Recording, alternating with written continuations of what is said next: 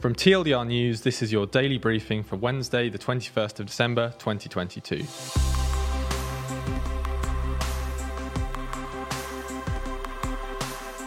Now, first things first, obviously, I'm not Ben or Jack, who sometimes hosts. My name is Rory. I do social media for TLDR and also I write for the Daily Briefing. Um, no one else is around to record today, so that's why you're stuck with me, but nevertheless, I hope you enjoy it. In today's episode, we have a spotlight story on Volodymyr Zelensky's trip to the United States, but as it's not the only thing happening in the world today, we'll run through three of today's other important stories. And in our Nebula exclusive section, we give you a taste of what to expect from the daily briefing over the Christmas period. But first, Zelensky in the United States. Ukrainian President Volodymyr Zelensky is heading to the US capital, Washington, D.C. today on his first known trip outside of Ukraine since Russia invaded in February. Zelensky tweeted this morning that he was on his way to the US to, quote, strengthen resilience and defense capabilities of Ukraine and discuss cooperation between the two countries. It is expected that the Ukrainian president will meet with his US counterpart, Joe Biden, at the White House and also deliver an address to Congress. The idea of a visit was reportedly first discussed in a call between Biden and Zelensky on December the 11th, and then a formal invitation was issued three days later. Given its obviously highly sensitive nature and the potential security threats, the visit was kept under wraps until the story was broken by Punchbowl News, who obtained a letter from House Speaker Nancy Pelosi, who urged lawmakers to come to the US Capitol on Wednesday night for a session with a very special focus on democracy. So, what exactly can we expect from Zelensky's visit? Well, a statement put out by the White House says that President Biden will announce a significant new package of nearly $2 billion of security assistance for Ukraine. Crucially, though, this new package will come with what the White House calls a very important new capability a Patriot missile battery. The Patriot system is a sophisticated surface to air guided missile system used by the US Army and several of its allies around the world. The US has been supplying Ukraine with HIMARS rocket launchers and NASAMS defense systems, but has previously resisted sending the Patriot system to Ukraine. But continued lobbying from Ukraine and Russia's ongoing attacks on Ukrainian critical infrastructure, which the White House described as barbaric, has finally prompted the US into sending a Patriot battery to Ukraine. The US military will train Ukrainian troops in a third country on how to use the Patriot system, so it is likely to take a little time before becoming operational in Ukraine.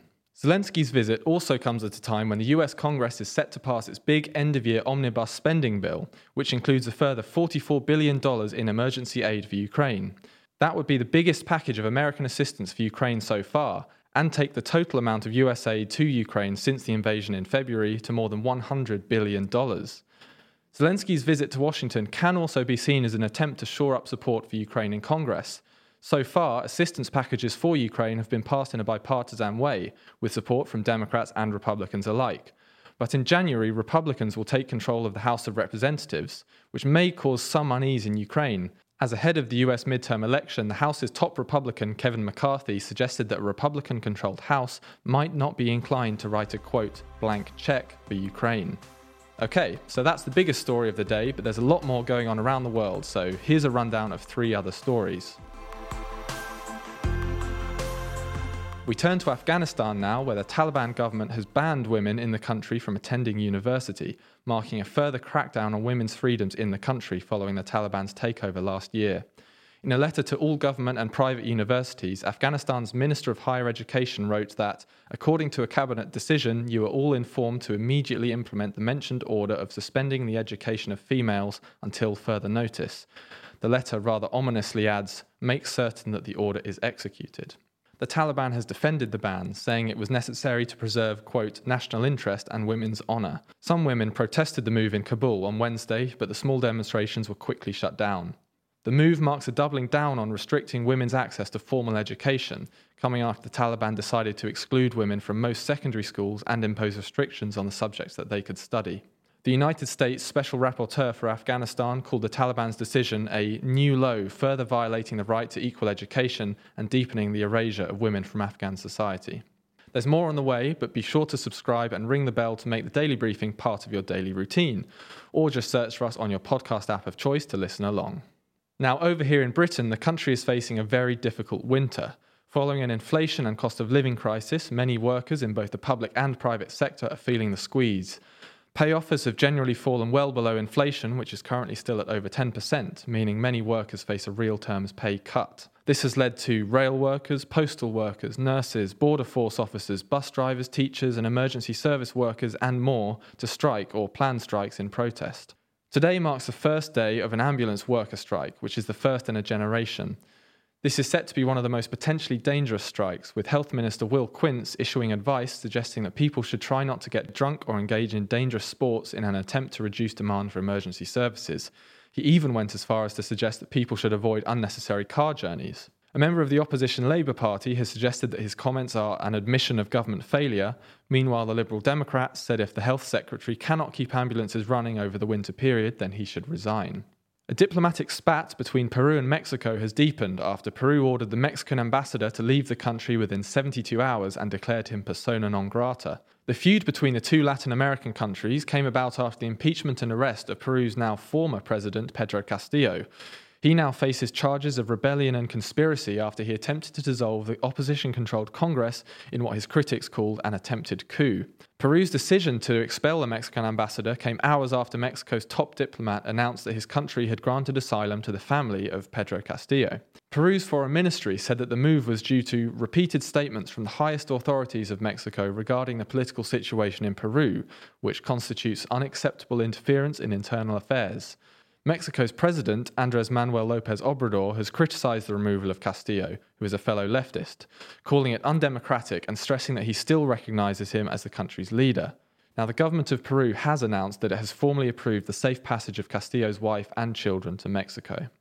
In the final uplifting story today, we discuss electric trucks. In an attempt to improve their green credentials, the US Postal Service will purchase around 66,000 electric trucks, which will become known as next generation delivery vehicles. The trucks and associated infrastructure will cost the Postal Service around $9.6 billion, of which $3 billion will come from Biden's recent Inflation Reduction Act. This costly upgrade is something that many see as essential, though. The current fleet of petrol powered postal trucks lack a lot of the features that are essential for safety and basic driver comfort, such as air conditioning and airbags. The Postmaster General joked that the current fleet of 30 year old trucks are best suited to museums rather than our hard working carriers. That's all we have time for on YouTube today, but if you want to see our discussion of what's to come on TLDR Daily in the next couple of weeks, then watch the extended ad free edition of the Daily Briefing over on Nebula. And if you've ever considered signing up for Nebula before, now might be the time to do it, as there's an offer which gets you a year of membership for less than $1 a month.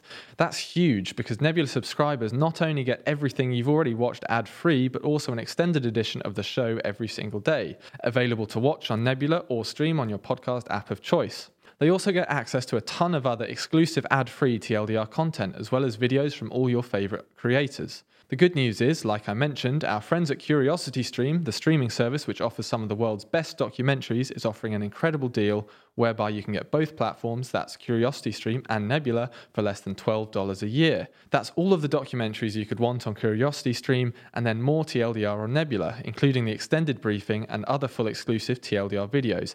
And it's always ad free. Click the link below to get both services for less than a dollar a month and support the channel.